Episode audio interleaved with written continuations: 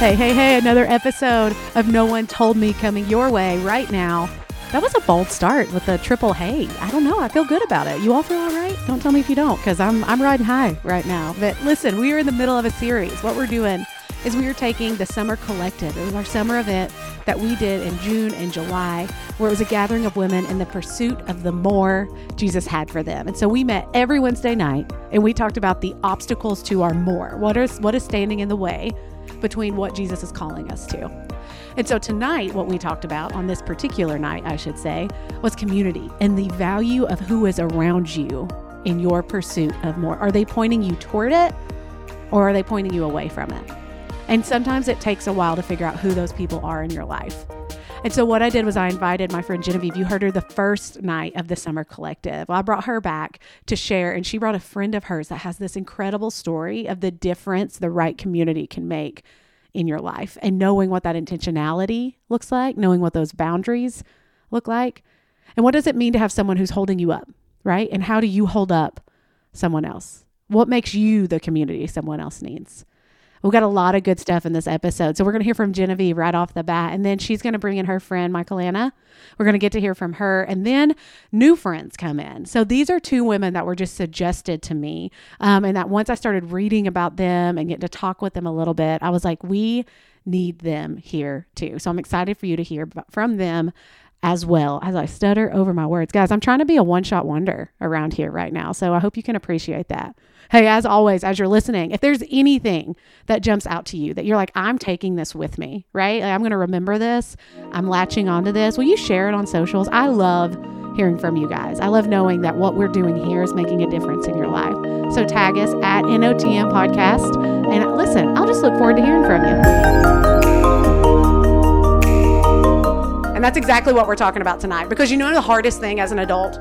making friends, right? Because all through school, your friend is whoever is next to you. It's proximity based the entire time. And then you become an adult. The people that I see every single day are my kids and my husband. And I, I want friends whose underwear I don't have to wash. So that's why I'm here is like, I'm ready. You know what I'm saying? I mean, I guess I will if we're close enough, but I just don't want it to be the expectation, right? But my friend Genevieve, who spoke last week, she's one of those people who does not waste time in building relationships. Like, I wanted something that wasn't surface level. And to get something that wasn't surface level, I had to learn that I had to stop being surface level.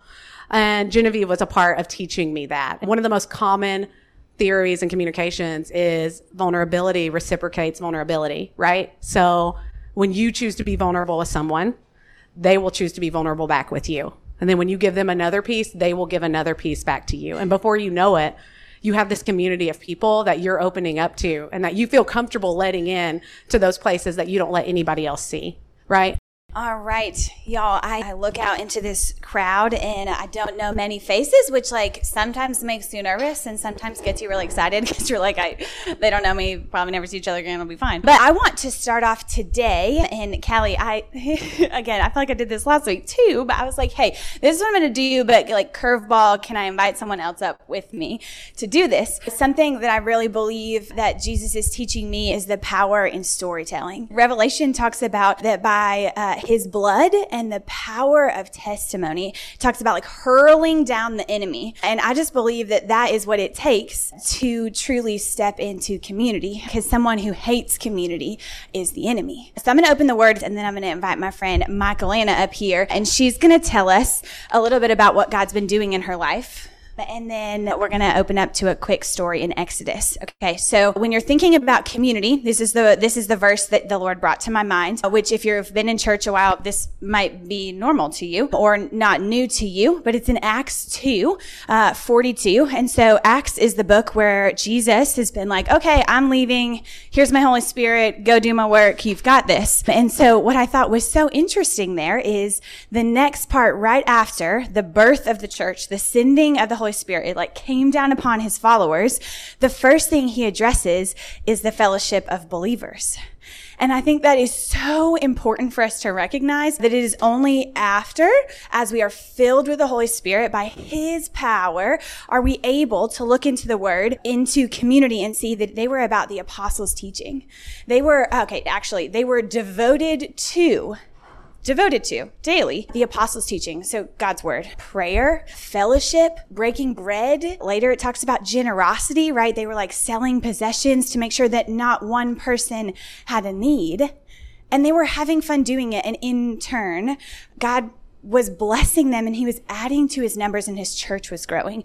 And so something when I read those words, and I'll probably read them from the actual Bible, not just like a Genevieve ad lib when we get into the word, but when I read those, sometimes I think in, in a church context. I didn't grow up in the church, but I've been, had so much fun the past like 10-ish years serving in churches. And I sometimes can read that and my mind immediately goes to like Bible study that's for my Bible study. You know what I mean? Or like, that's for my life group, small group, whatever you call it. And I think it is so important that it says fellowship of believers.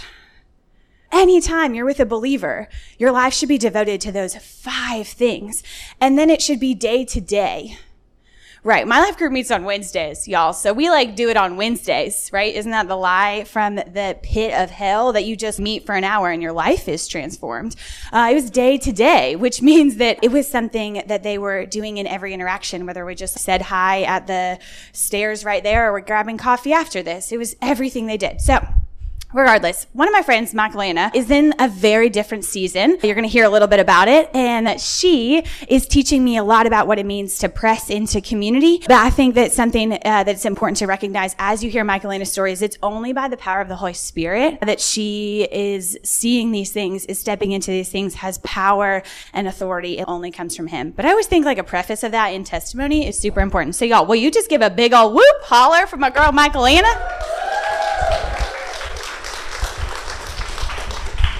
Right, I don't like speaking. So when Jen was like, hey, you're going to do this with me, I was like, oh, okay. so please bear with me. I've, I've been given a time limit. So I'm just going to jump right in and get really vulnerable. Do you guys mind? So, my husband, I'm married, I have three kids. My husband's pre Jesus life has caught up to him in the last few years, and he's currently in prison if I walked back to my seat and was like, all right, that's my story, you'd probably feel really sorry for me, or maybe my kids, or maybe judgy, because that's a big thing. That's like not a, you know, casual coffee conversation. But that's not my story, and that's not why I'm here. But I had to tell you, because that's where I'm at. In this season, community has become a real life thing, not just like, hey, we hang out on life group nights, or hey, we, we have dinner, you know, once a month, like we're friends, right? It has become a walk through life necessary. I need you in my life thing. And so, to kind of give you a little bit of backstory, we've been going through this for six years now. It's not a new thing. These types of things take time.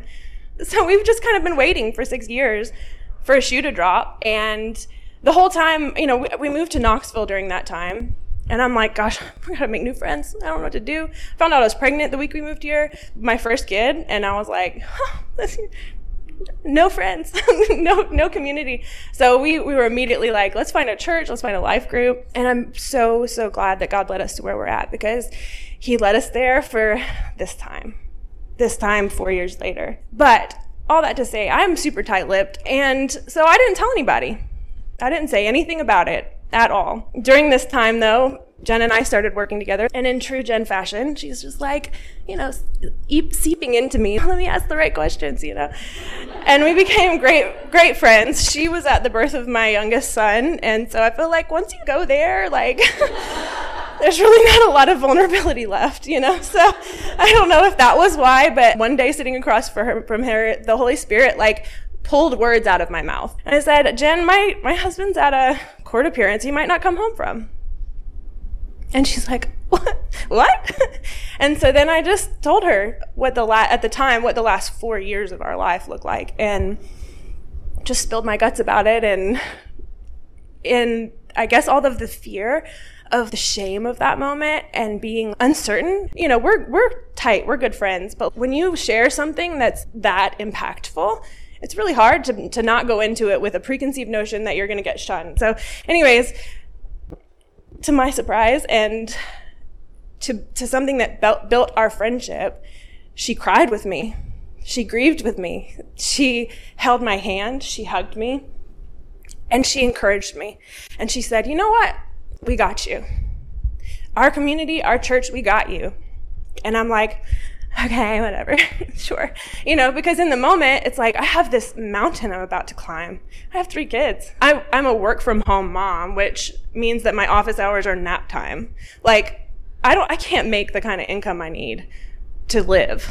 You know, what, that's, no, that's insane. I don't have family here. And so we began to pray together.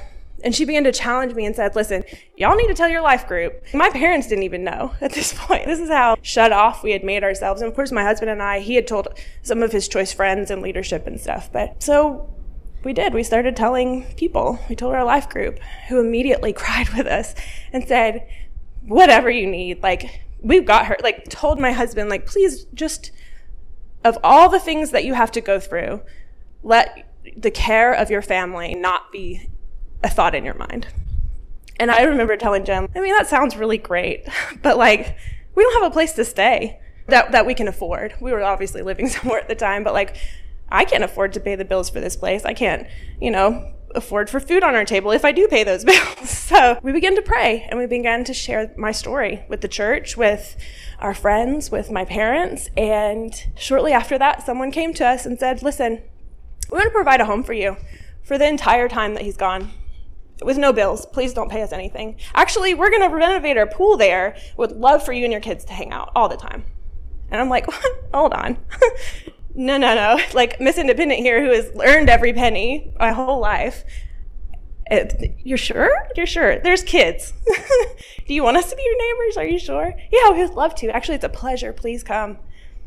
And so I've not only gained a friend through that, but I've also gained an opportunity to serve them be there for them throughout this process, like just a few things that he's provided for us because of this community that he brought us into. I'm learning so much about exceedingly and abundantly more than we imagined. That's not a line, guys. That's real life. One day, a, a, stranger to me at our church, I'd never met him before, and I asked my husband later, and he'd only met him one time came up to me and he handed me a card. And the card read, my, my wife and I, we just really want to support you guys during this time. It was $10 over in the card what I needed to pay for a repair at the time that I was like super stressed about and like God, I don't know where this is going to come from. I don't have a way to like just go and like pick up some extra money, you know. And then, you know, later on, it's not it's not always something like that. A friend was out and about and was like, hey, didn't you say you had a Sam's Club order to pick up? I'm going to run by real quick and I'll bring it to your house so you don't have to get your kids out. Anybody who has toddlers knows that that's like huge. You know, so from these smaller moments to moments where my parents drive an hour and a half here once a month, pick up my kids, and they go hang out with my parents once a month so I can just breathe for a second. And that's a sacrifice. That's a lot of driving time just for a weekend, you know? So all of these things and all of these blessings and all of these God moments in this community that we found that He'd placed us in, that we thought was happenstance, that we thought was, I mean, the way that we got to our church was just the wild ride. We visited so many when we came here and just randomly went to this church that met in a school. And I was like, yeah, we don't want to do that. It's like a lot. Like you have to set things up before and you have to, I don't know, just, no, I don't think that's, that's not for us. And of course, God was like, this is for you. Step in. Actually, we're going to have you guys serve in, in leadership or, you know, on the worship team. And so the fact that the community that we're in, and this is the part that I just am so enamored by God's way of working in our lives, is that we're all bringing something to the table. Even I get to bring something to the table in this season. And it reminded me as I was praying through, like, God, what do you want me to share? Because there's a lot. Like, I have a big story and I have a time limit. And he brought to mind when Elijah in First Kings goes to the widow who has a teeny little bit of oil and a little bit of flour, just enough to make a loaf of bread for her family. And Elijah comes in and is like, Yo, will you make me some dinner? And she does. And she listens to God and she makes it and then is provided for, you know? So I have a little. I don't have a lot right now. I have, you know, I have time. It's something that I've learned is, you know what?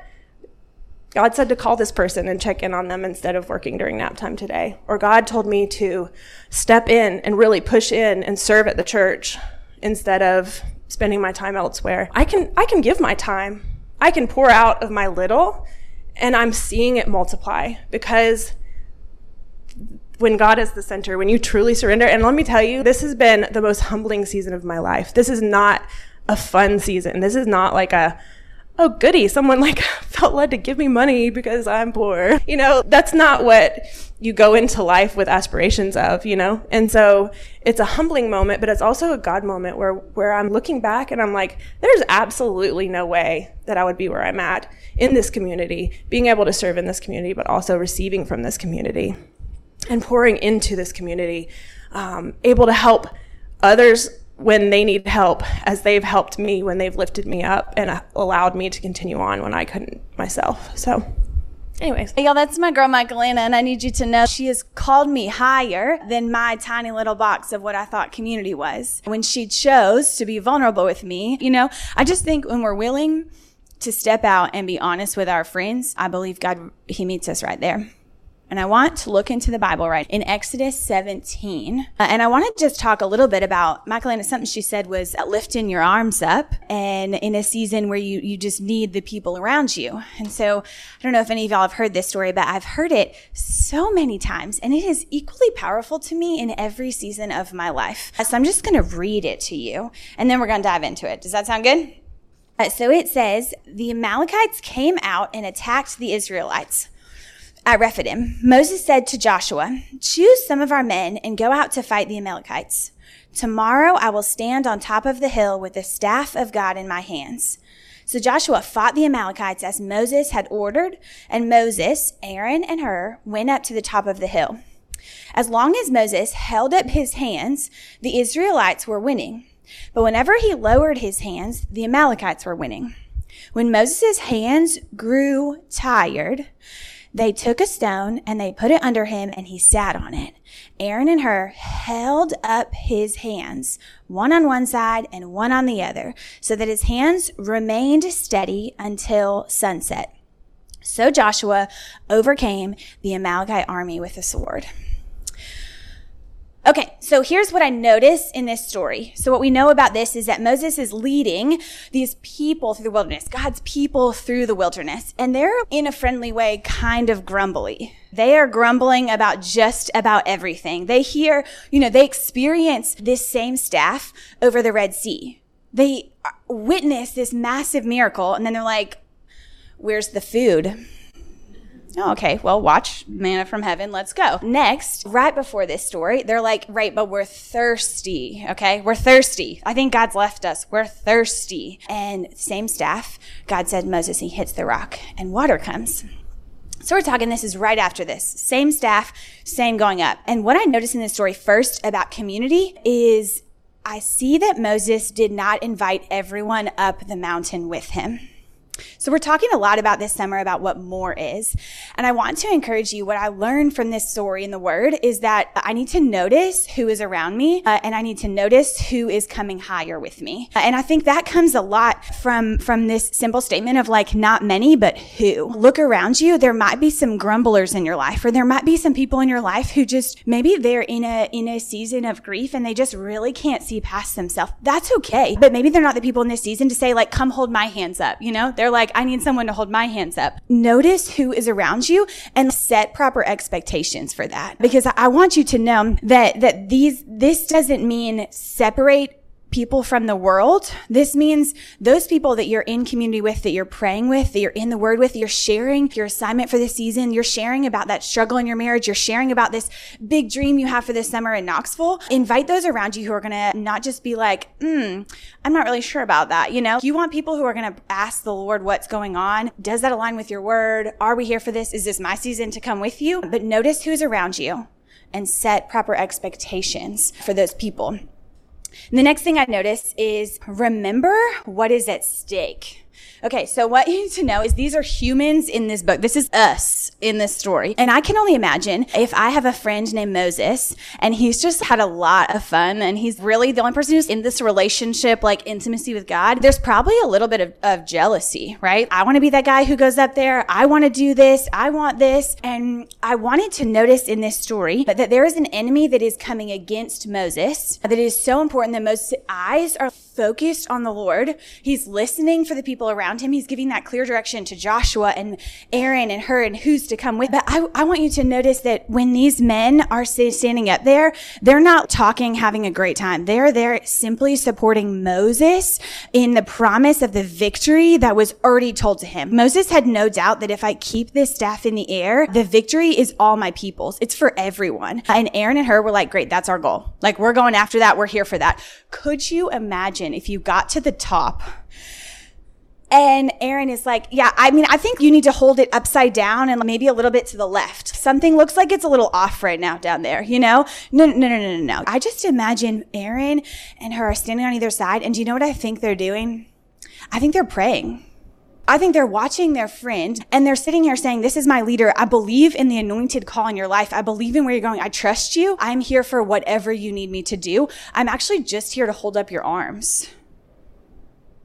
And I, I love you so much. I'm thinking about that. You don't even have to ask for that. I'm watching your arms shake, right? Has anyone ever taken a chord change class? I'm imagining the, the they're shaking. You know what I mean? Uh, I don't, have you ever held something out like this? I just can imagine the battle. It, the only thing it says is it went till sunset. Like that's all day. So who are your ride or dies in this season who are going after with you, believe in what you're called to. They're not trying to distract you. They're simply intercessory praying for you in the midst of your moment. And they're here to hold up your arms and bring a rock underneath you and encourage you on in this. And what I notice from here is that when you remember what is at stake, I have to remember that the enemy who is coming against me would love nothing more than for me to be the reason that the Amalekites won.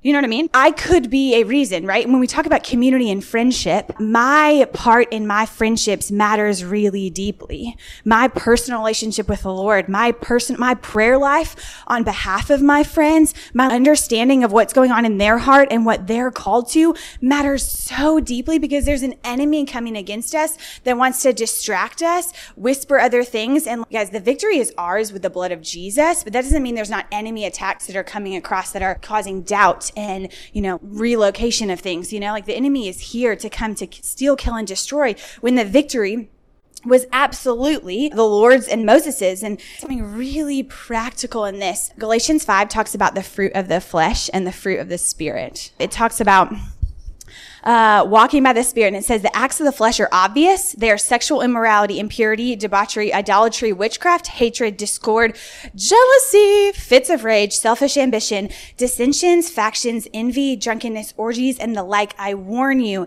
as I did before, that those who live like this will not inherit the kingdom of God. Y'all, if we are going to step in, into community, we have to be willing to name those things that are growing in our hearts with our people. Hear me say, practical example. I'm just going to be real with you because I think we're going to grow in this community over the time. My husband and I, we have a two year old. His name is Cohen and he's wonderful. Uh, and then we walked about a year journey of infertility, just like guys, I will never again use the word like surprise pregnancy because it is straight a miracle from the Lord, but slightly unplanned pregnancy with Cohen. So then going into my second pregnancy, I'm like, guys, we've totally got this. We're totally fine.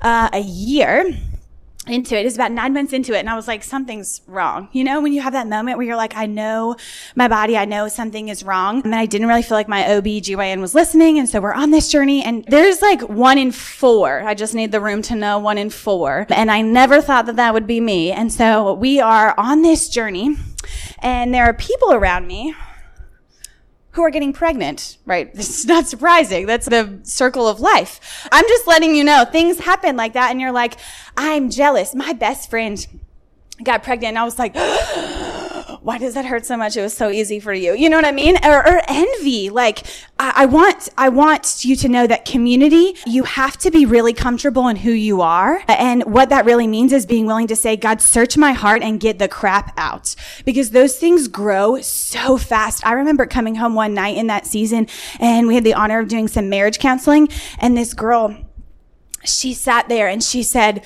we hate each other. We don't like each other. I don't even want to be married anymore. And now we're pregnant. Like this is such a curse. And I'm like, like, and in that season, we had just had a miscarriage. And I was like, I can't even breathe right now. And I genuinely in that moment had to say, I'm envious. I'm jealous. I'm mad at you. This has to get out if we're ever going to look at each other in the eye and be like, I bless your pregnancy.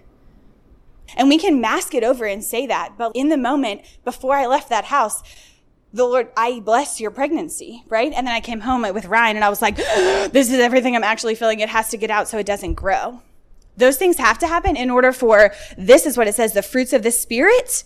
Those are love, joy, peace, kind, faithfulness, kindness, goodness, gentleness, and self-control. Against such things, there is no law. I need you to know these things are at war with one another. That's what the word says, which means if one is growing, the other is not. What I need you to know, just like the victory that Moses experienced, the victory is yours. It says that those who belong to Christ Jesus have crucified the flesh with its passions and its desires, which means they don't rule our lives anymore. If we confess them, he is good and faithful to heal us in that. I want you to know when I look into the word, I believe that Aaron and Hur were men who did the work to be Moses' ally and friend. The last one, the last thing that I noticed was that know that community is integral to kingdom advancement. The word says that your calling is to go and make disciples. Every single person who has turned their life to Jesus, that's it. So kingdom advancement is the goal in everything we do. You know what I want? I want people uh, to know the freedom and the healing that comes from being in relationship with Jesus, only with Jesus. So that's what we're doing in everything. And what I noticed in this story is that Moses' friends were essential in the battle victory. They were essential in the more that God had in store for Moses. If we look back, if the battle had been lost, what, did the Israelites just all get slaughtered? And like, there's no, promised land for them. I mean, it just messes up the whole story. So I just need you to know Moses is the guy, but his friends were so, his community, they were so important to his more. And when we look at that, we see that in the Bible in so many different areas. We see it there. We see it in Jesus, right? He had his 12 and then he had his three. Going back to that first point, it's okay. We have to get comfortable being like, you are in for this season. Do you know what I mean? Hey, God, who do you have for me in this season to walk this journey out with, you know? And I think sometimes that looks like other people who have the same passion as you, who have the same heart as you. That doesn't mean you just stop talking to people. I think seasons ebb and flow and change. And I believe there are specific anointed people for specific seasons that you're walking into. And the question I have for you is, do you believe that one, you need those people? And two, you are that person? I, I, wrote down these questions. Do you believe that you as a friend matter deeply to kingdom advancement? Do you believe that meeting together is less about what you get out and more about what you put into it? Do you believe that you're a turning point in someone else's story? What does that look like for you? So I think I don't know, Callie, when you asked me to talk about community, I think sometimes we talk about community of like, how do I do these four things to get the friendships that I want? And I just think we look into the word and he's never like, do this, get this. He's like, look inward, ask me to search your heart, and then start that. Do that. Be the man, you want your you want your we're talking about relationships here. You want your marriage to look differently? Genevieve has to look internal and say, what is the gunk in me? What is the expectation in me that's inhibiting this? Because I ain't lifting up your arms today. I just think sometimes we think about community. I just wanted to get serious for a moment. I think it applies to marriages. I think it applies to friendships. I know it applies uh, to parenting. I know it, like it applies in so many relationships. And when we're willing to say, I have to deal with this junk first to be able to be, cause in a day to day real stuff, it starts with Genevieve's heart and my response in being the friend or coming into a relationship, not just like, I don't know, y'all, do you ever have friendships where they just suck everything out of you? I'm like, do you you don't know anything about me at all. You know what i mean? And I, I think it's because there's so much hurt and brokenness in their heart. It's not it's not them. I just think when we approach the word friendship or community or relationship it has to start here. It has to start with our heart. And first and foremost i believe it comes only from a life surrendered to jesus. Not just partially but fully surrendered empowered by the holy spirit to do his work. Uh, and i believe that every relationship that you're in i believe that you bring value to I believe that you are kingdom advancing in every relationship that you're in if you choose to be. And I think it's just a mindset and a heart set. And so this is my prayer from Philippians 9. This is my prayer, says Paul, that your love would flourish and that you would not only love much, but you would love well. And I think my prayer for us is that, and this is a, a, prayer I use a lot in my life, but God, would you teach me how to not only love incredibly generously in like a really abstract way, but like, okay, hey, what do you need for Cal? What, what does Callie need from me today? Does she need this prayer? Hey God, I'm just asking you on behalf of my of my friend. Does it, is it showing up? Is it a word? Do you have an encouragement for her? Would you use me in her life? You know, and praying for our friends like that, praying, hey, I'm in a season where I don't have friends. Hey God, will you help me to be the person that walks into a and asks someone to get coffee? Because we all waiting for somebody to ask me to get coffee, you know? Like that is my favorite thing. I like connection. And the one thing I notice is everyone's waiting for an invitation come be my come be my Aaron, come be my Hur, but they're like, I ain't gonna be them, but like you you do that for me for sure. And I think it comes from a mindset of just I need I'm I'm afraid and I'm insecure, right? Let's name these things. I'm afraid and I'm insecure. I I think I don't I don't exactly know what you're thinking about me, but I'm gonna put myself out there and I'm gonna ask you to have coffee anyways. Uh, because I need a friend right now. The community movement starts with you. It starts with us looking deep inside of our hearts, asking the hard questions, asking God to heal anything in us, deal with it like boldness to confess it and then moving in love in everything that we do. So I just, I want to end this time and just take like three minutes. And I just, I want to invite if, if there is anyone in this room, and I know this can be uncomfortable, but I think we're talking about vulnerability and boldness. But if there's anyone in this room who needs a little bolstering, a little encouragement, or a little bit um, of prayer in their life over a season there, if your arms are feeling really weary, if your legs are feeling really weary, it starts in this room because I believe that as we touch many corners of Knoxville in this room, I think it starts here. And if you want to stand up, stand up right now. And I'm going to invite this room to just come around you and pray for you. Because I believe that there's probably some people in this room who might be sad who might be hurting, who are like, I'm going after it and I'm tired. Uh, and I believe that the words of anointed sisters in this room, the word says that they're, they're powerful and effective. So that's what we're going to do. Okay, I'm going to give everybody a second to make it back to their seats. But can I, for a minute, just invite you into what it looks like to let someone see you? Because I get a lot of messages from you all, from people on Zoom that say, I want this so badly, but I don't know what it looks like and I don't know how to get to it. But I'm going to show up anyway and I'm going to, I'm going to keep showing up because I know this is what God wants for me right now, even if I don't know what that looks like. Vulnerability brings out vulnerability. And when you choose to be open with someone and everyone's waiting for that invite, everyone's waiting for someone to care, you're waiting for someone to care. So what if you're the first one to care? What if you're the first one to reach out, right? So before we close, I invited some women here tonight that friends told me about that said these people help me build my community and shape my community. These are questions you all sent in. So we're going to jump in um, with Michaelina how do you find people to build community with? It's kind of like Jen said, everybody wants this how to, right? Like, okay, here's what you do. You show up at a coffee house on a Wednesday night. All right. Someone walked in. I can't remember who it was. And my opening line to them was, I'm sweating right now. Like, I don't know. It felt right. I don't know. I don't know how I got there, but I was there and they're like, Oh my goodness. Why are you? I don't know. I just sweat. Like, I don't suggest that as your opener, but how do you find people to build community with? Like, how do you fight against the insecurity and the fear of rejection that says everyone has friends and you know what? They don't need one more. So let me start by saying pre-saved me was like no new friends. I had four friends. We had grown up together. We did everything together. We had our first boys back to back in the same year, unplanned, all of us in a different way. So having been on the other side of that, you know, and having this moment where I came to God, moving to Knoxville, finding out I was pregnant, like just, I was immediately, like I said, I was like, I gotta, we gotta do something. But I don't know what to do. I don't know how, I'm pregnant. We can't just go out like and hang out at downtown to find friends. We can't, I, we were living. You there on the corner, be my friend. Like, hey I love guys, it. I love like, do you want to be my friend? And, you know, I like made, you know, got on Facebook groups and like, I don't know. When I read this question, I resonated with the fear of approaching an option of friendship. I don't match my friends here. Had I gone out and just picked my friends and been like, I think we could be friends. We kind of look like we do gym things sometimes, or like you have kids, but you know, truly and and I mean that's a long way around to say the community that we have found doesn't match mm-hmm. who I thought would be my community a stranger handed me money.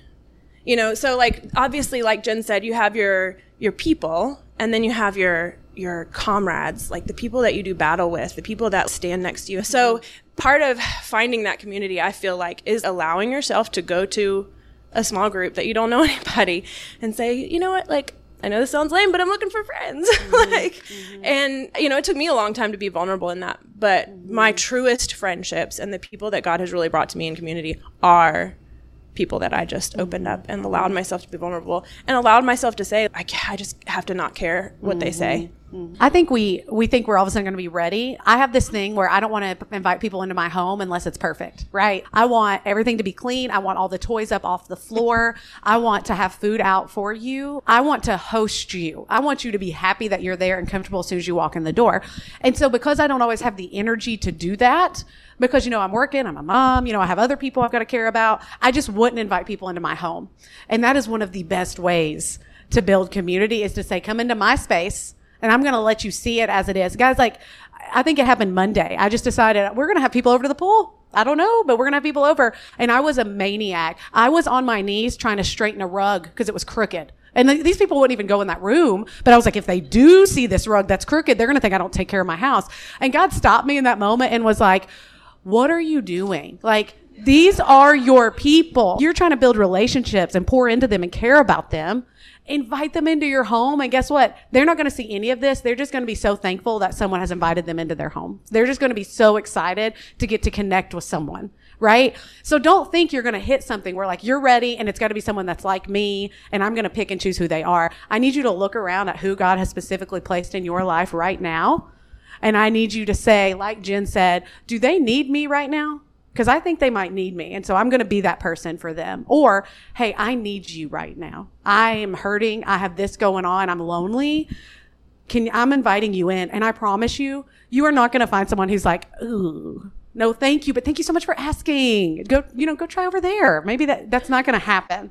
Right. So I think that's a huge piece of it, Michael. And that's so good. Joanna, this question I picked for you. This was one of the most common questions that we got is how do you move from friendly acquaintances to real relationships? Because I think this is where we get stuck as women. We are very good with, Hey, how are you? Oh, you're good. Great. And you keep moving. But how do you keep going? How do you keep working at it instead of just giving up because you're busy or you're tired or you're just like, maybe I don't want friends because this takes a lot of work? Okay. What I noticed was that I used to feel that a deeper connection, even though I knew I should want it, was very tiring. I think kind of what you're saying, mm-hmm. well, I am not bent that way, but like the idea of a rug being like, that's tiring. Like, that is tiring to think about connection if it's with so much work attached to it. And I used to just be overwhelmed with the idea of like, oh, okay, I would love to get together with them, but then I'm going to have to ask them these questions and I'm going to have to, and there's a performance factor going into it. The minute that something happened where I stopped thinking about myself and just genuinely, I think when we just have interest in other people, I find every person in this room incredibly interesting. I mean, I would love to hear every story. And so for that deeper connection, there are some practical ways that I've noticed that are helpful. Just straight up, I stopped, I don't like to go out for coffee that much. So I stopped asking people to go out to coffee because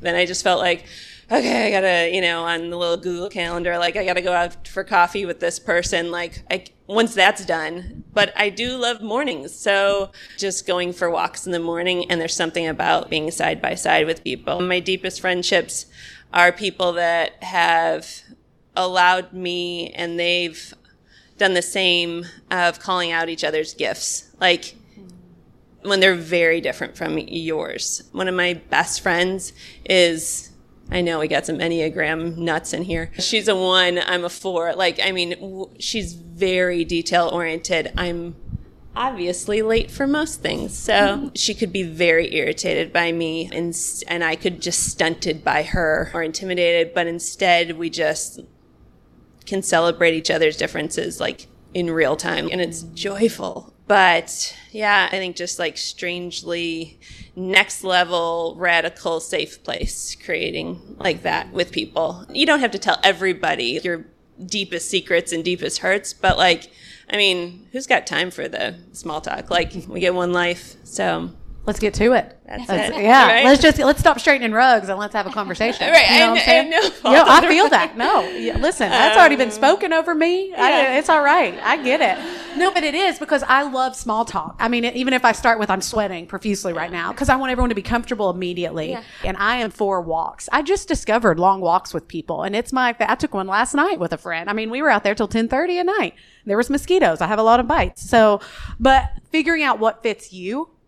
Because coffee might not fit you, right? If it's past nine o'clock or ten, I don't want I don't want to sit down for coffee. You know what I'm saying? Like I'm, I've moved past that stage of my day, but for some people, they're like coffee anytime. So knowing what is for you and being the person that's like, I'm going to invite you into this. I'm going to be the one that says, Hey, let's, you want to just go for a walk? You want to meet over at Lakeshore and just, you know, do some laps. And there's something about side to side that's a lot less pressurized mm-hmm. and the calling out the gifts. Guys, I wouldn't be here tonight doing this if it wasn't for the people in my life who said, you need to do that. You have this dream. Why are you sitting on it? Why are you wasting your time? If it was not for that community, none of this would be happening at all. So, Kelly, let's jump in with you. This was, I've felt this question so much because, like Genevieve said, I think there are seasons to friendships. And that's hard, right? Because I remember in high school, my mom being like, Hey, who your best friends are right now? They're probably not going to be when you're in college and when you become, I'm like, no, we're friends forever. We have bracelets. Like, look, like we, we're in this, mom. I have maybe two friends from high school still who are just my ride or dies. But every season, I think, comes with new people who need to hold your arms up in that season. And so for you, Kelly, I mean, teaching the college years, attaching yourself to these girls who are in the most formative years of their life, I'm sure you see it all the time. The question was if every season changes you, and sometimes people around you don't change. So how do you know who or what to keep investing in and who to let go? Yeah, it was a very triggering question for me because this is very specifically something I personally have had to work on in my life. I one of my strengths is loyalty, but I am loyal to a fault. I see a lot of heads like nodding like yes, I think women we can be very fiercely loyal, but that loyalty has kept me in toxic relationships. I dated a guy for 8 years that was extremely toxic. I've been in friendships that were depleting, but not like the one where like the friend has to give a little bit more for you and you have to give a little bit more for that but just toxic, unhealthy. I've been in jobs that were unhealthy. And that loyalty kept me there because I was thinking that was God's plan. And, and that probably was his plan.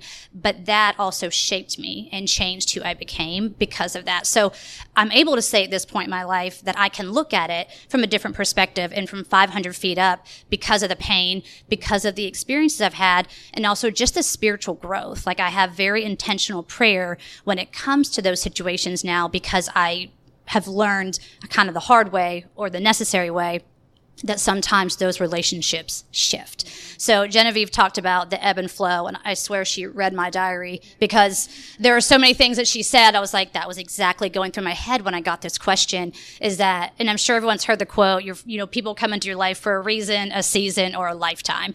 And as a loyal person, I want everyone to be a lifetime friend. Like that was my goal. It's like we're to meet, we're to be best friends, and we're to be best friends forever, and nothing's to shift. And so I had a really hard time when those relationships did shift because I thought I had done something wrong. And so it took me many years to realize that it's okay if that person is no longer your day to day person. Um, it's okay if they were in your life for a season or if you were in their life for a season and things have shifted because as I've aged and matured, I've been able to establish those really healthy boundaries and those non-negotiables, those hard and fast rules for your lifers. Those people should look different than the season and the reason people. It doesn't mean that they're your best friend from when you're two. I have one of those, but I also have lifers that I met two years ago. But it's when you find those people and you invest in them and it's a mutual investment when that ebb and flow goes back and forth. So the question was, how do you know when to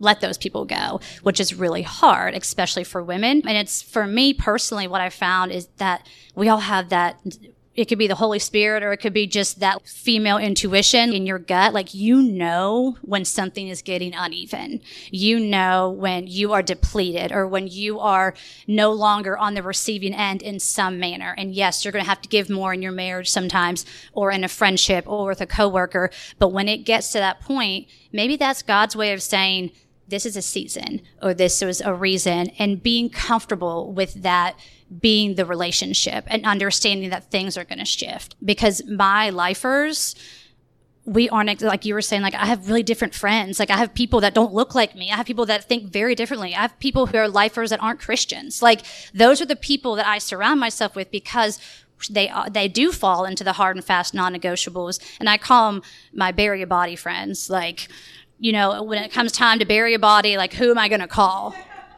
you know, at two in the morning, I'm like, "Hey, I got a body," and they're like, uh, well, "Let's ride." Don't ask you questions, Know? we're you out. know, don't Yeah. ask questions.